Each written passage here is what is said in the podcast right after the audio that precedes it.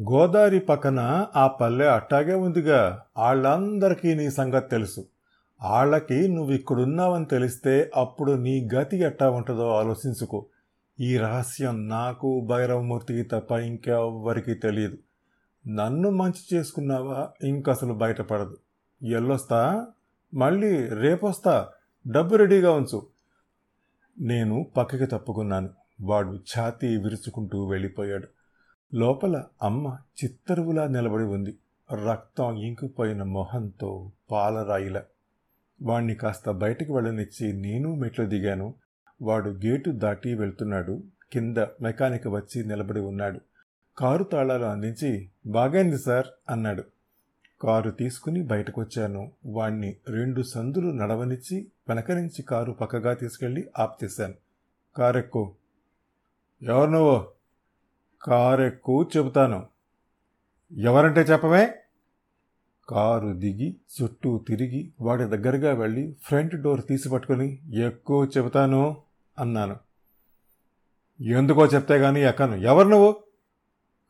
పిడికిలి బిగించి వాడి గెడ్డం పక్కకు తిరిగిపోయేలా కొట్టాను. కార్లు రిపేర్లు చేసిన చేతులవి వాడి తల వెళ్ళి కారు కొట్టుకుంది. వీధిలో వెళ్ళేవాళ్ళు ఆశ్చర్యంగా ఆగి చూశారు. బుద్ధుడు పుట్టిన దేశంలోని ప్రజలు సాధారణంగా ఎవరి గొడవల్లోనూ జోక్యం చేసుకోరు. పక్కన మర్డర్లు జరుగుతున్నా పట్టించుకోరు. వాణ్ణి కాలరు పట్టుకుని లేపి కారులో కూలేసి నా సీట్లో కూర్చుని తాపీగా డ్రైవ్ చేయటం మొదలుపెట్టాను. ఏమిటి దౌర్జన్యం? అని వాడు గింజుకుంటున్నాడు. వాడి నోట్లోంచి రక్తం కారుతోంది. కారు ఊరు చివరికి తీసుకెళ్ళి నిర్మానుష్యమైన తోపుల మధ్య ఆపచేశాను. కారులోంచి వాణ్ణి కిందకి దిగమన్నాను. నిండు బజార్లో నిన్ను కొట్టడం బట్టి నా మనస్తత్వం నీకు అర్థమై ఉంటుంది. నాకు ఎక్కువ టైం లేదు. మొత్తం నీకు తెలిసిందంతా చెప్పు. ఏం చెప్పాలి? ఎవరు నువ్వు? నువ్విప్పుడు బ్లాక్మెయిల్ చేయడానికి వచ్చావే ఆవిడ కొడుకుని. ఓహో దాని కొడుకువా? ఈసారి కొట్టిన దెబ్బ చెంపయమ్మకి కాస్త కింద తగిలింది. రక్తంతో తడిసిన రెండు తెల్లటి దంతాలు ఊడిపడ్డాయి. చెప్పు భైరవమూర్తికి నీకు ఏమిటి సంబంధం? నా తండ్రి ఎవరు నే చెప్పను అంతేకాదు మీ తల్లి కొడుకుల సంగతి ప్రపంచమంతా చాడుతాను నేను కారు వెనక్కి వెళ్ళి డిక్కీ తీశాను.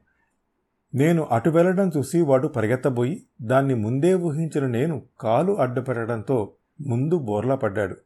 కారులోంచి డబ్బా తీసి పెట్రోలు వాడి మీద పోశాను. మా అమ్మలాగా నాకు సహనం ఓర్పు భయం ఇవేమీ లేవు. నిమిషం టైం ఇస్తున్నాను. మొత్తం నీకు నీ గురువుకి తెలిసిందంతా చెప్పాలి. వాణ్ణి పూర్తిగా పెట్రోల్తో తడిపి జేబులోంచి లైటర్ తీశాను.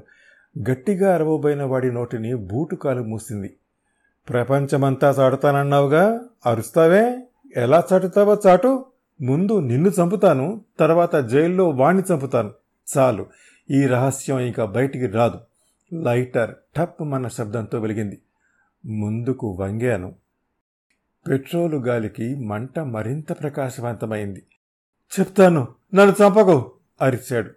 లైట్ ఆర్పి లేచి నిలబడుతూ చెప్పు అన్నాను. నువ్వు భైరవమూర్తి కొడుకువు కావు. నీ తల్లి మెళ్ళలో మంగళసూత్రం మాత్రం ఆడు కట్టాడు. నీ తండ్రి ఏరే ఉన్నాడు. ఆడు నీ తల్లిని మోసం చేస్తే మా గురువు పాపం కదా అని ఏలుకున్నాడు. ఇదంతా నీకెవరు చెప్పారు? జైల్లో మా గురువే. పద ఆడి దగ్గరికి వెళ్దాం. ఆడింకెక్కడున్నాడు? సచ్చి పది రోజులైంది నేను నిటారుగా అయ్యాను. భైరవమూర్తి చచ్చిపోయాడు. నా తల్లి భర్త చనిపోయాడు. నాలో మారుతున్న భావాలు పట్టించుకోకుండా వాడు చెప్పుకుపోతున్నాడు. సచ్చే ముందు నన్ను దగ్గరికి పిలిచి వాడు చెప్పాడు. ఇంకో వారం రోజుల్లో బయటకు వెళ్తున్నావు నీకేమైనా డబ్బు అవసరం కావాల్సి వస్తే నా పెళ్ళాన్ని అడుగు మంచి పొజిషన్లో ఉంది. దాని కొడుకు రహస్యం నీకు తెలుసునని చెప్పు. చాలు డబ్బిచ్చేస్తుంది అన్నాడు. పాపం సచ్చే ముందు కూడా శిష్యుడిని గుర్తుంచుకున్నాడు.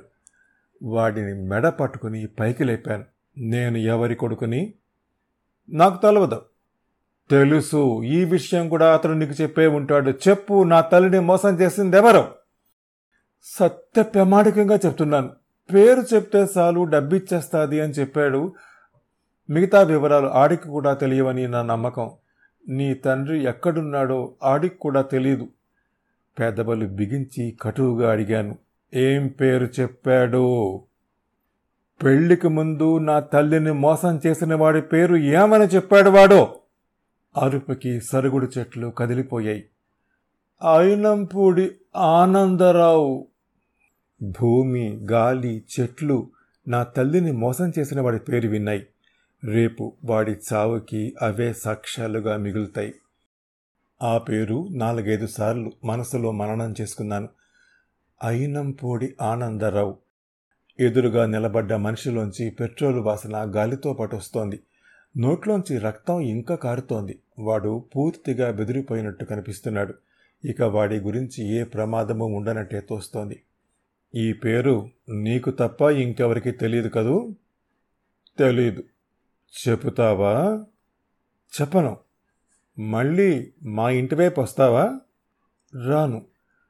నా తల్లిని కలుసుకోవడానికి ప్రయత్నిస్తావా? లేదు. అస్సలు ఈ ఊళ్ళో ఉండను. వెళ్ళిపోతాను. వెళ్ళు. మళ్ళీ ఇంకోసారి నిన్ను చూశానంటే ఈ విషయం నువ్వు ఎవరికైనా చెప్పావా లేదా అని అడగను. పెట్రోల్తో కూడా కలసను ఒకే పోటు గుండెల్లో. అర్థమైందా? వాడు తలూపాడు. వెళ్ళు. నేను మనస్సు మార్చుకునే లోపల పరిగెత్తు. వాడు వెనుదిరిగాడు. ఇంకో విషయం భైరవమూర్తి చనిపోయినట్టు నా తల్లికి తెలియడానికి వీల్లేదు. వాడు తలూపి పరిగెత్తుకుంటూ వెళ్ళిపోయాడు. కారులో కూర్చున్నాను. వెంటనే స్టార్ట్ చేయలేదు.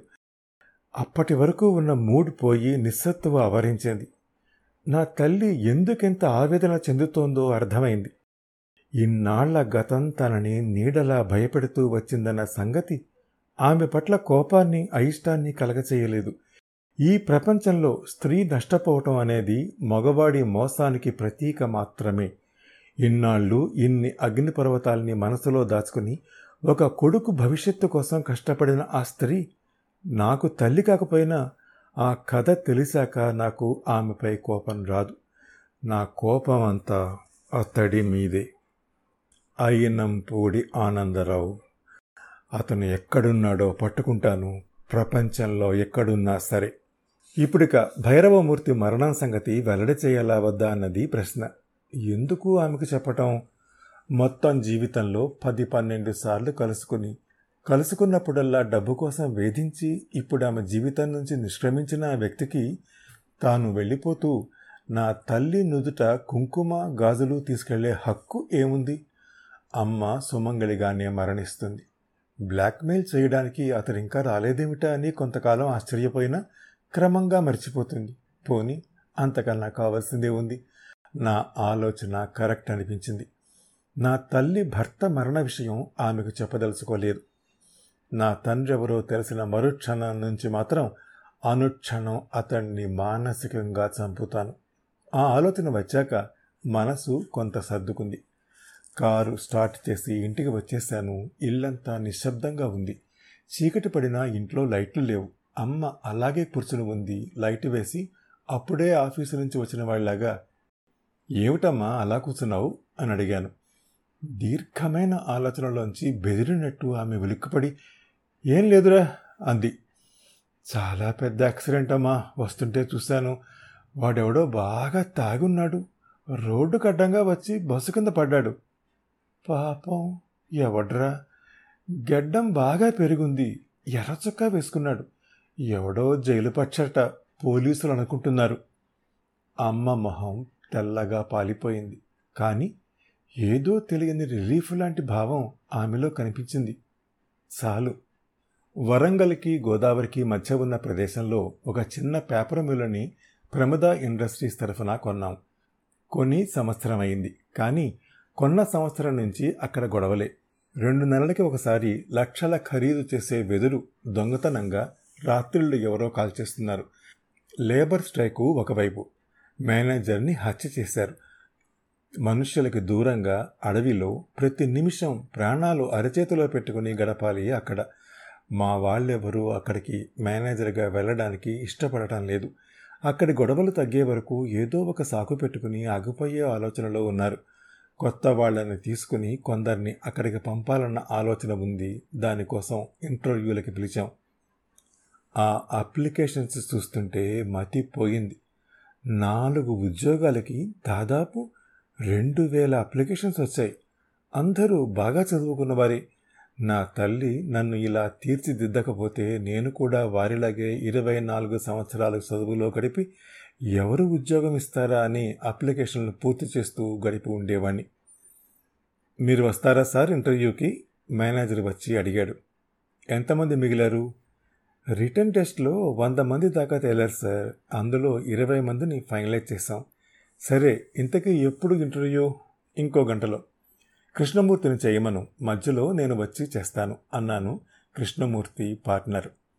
మేనేజర్ వెళ్ళిపోయాడు. నేను మరికొంతసేపు పనులు చూసుకుని వెళ్ళేసరికి అప్పటికే సగం మంది ఇంటర్వ్యూలు అయిపోయాయి ఒక కుర్చీ లాక్కుని కూర్చున్నాను. అర్జెంటైనా ముఖ్య పట్టణం ఏమిటి? హిమాలయాలెక్కుతూ జారిపడి చచ్చిన మొదటి కొరియా యువకుడి పేరేమిటి? లాంటి నాన్ సెన్సికల్ ప్రశ్నలు వేస్తున్నాడు కృష్ణమూర్తి. మా కార్లకు బ్రేక్ లైనర్లు సప్లై చేసే మరొక కంపెనీ డైరెక్టర్ రికమెండ్ చేసిన ఒకతనికి ఈ ఉద్యోగం ముందుగానే రిజర్వ్ అయిపోయి ఉండడంతో ఈ తతంగమంతా కళ్ళ నీళ్ళు త్రవటానికే. నేను మౌనంగా కాగితాలు చేతిలోకి తీసుకుని పరిశీలిస్తూ కూర్చున్నాను. ఇంటర్వ్యూకి వచ్చిన వాళ్ళ లిస్ట్ అది. దానికే అప్లికేషన్లు జతపరిచి ఉన్నాయి. ఒక చోట నా చూపు అకస్మాత్తుగా ఆగిపోయింది. ఒక యువకుడి ఫోటో దానికి అతికించి ఉంది. అది కాదు నేను చూస్తుంది. ఆ పేరు A Prabandh son of Ayinampudi Anandarao. నా చేతులు వణకసాగాయి. చప్పున కుర్చీలోంచి లేచి నిల్చున్నాను. కృష్ణమూర్తి ప్రశ్నలావి నా వైపు చూశాడు. నేను పట్టించుకోలేదు. ఆ లిస్టు పట్టుకుని అలాగే బయటికి వచ్చాను. మేనేజర్ ఒకరినొకరినే లోపలికి పంపుతున్నాడు. నా జీవితంలో నేను ఎప్పుడూ అంత ఉద్వేగం పొందలేదు. వెతకపోయిన తీగ కాలికి తగిలినట్టు అనిపించింది. ఇతను ఇతని ఇంటర్వ్యూ అయిపోయిందా? అయిపోయింది సార్. ఇప్పుడే వెళ్ళిపోయాడు. మేనేజర్ అతడి నెంబర్ చూసి చెప్పాడు. కొద్దిగా నిరాశ ఆవరించిన పూర్తిగా నిస్పృహ చెందలేదు. అతడి అడ్రస్ అప్లికేషన్లో ఉంది. నిమిషం తర్వాత కారులో ఉన్నాను. ఆ తర్వాత ఏం జరిగింది? తెలియాలంటే ఈ షోలోని నెక్స్ట్ ఎపిసోడ్ వినండి. ప్రతి మంగళ గురువారాలు ఈ షోని మీరు Apple podcast Google podcast Spotify Gaana మరే ఇతర ప్లాట్ఫామ్స్లో అయినా సబ్స్క్రైబ్ చేసి వినొచ్చు. నెక్స్ట్ ఎపిసోడ్ రిలీజ్ అయినప్పుడు మీకు అప్డేట్ రావడానికి నోటిఫికేషన్ టర్న్ ఆన్ చేసుకోండి.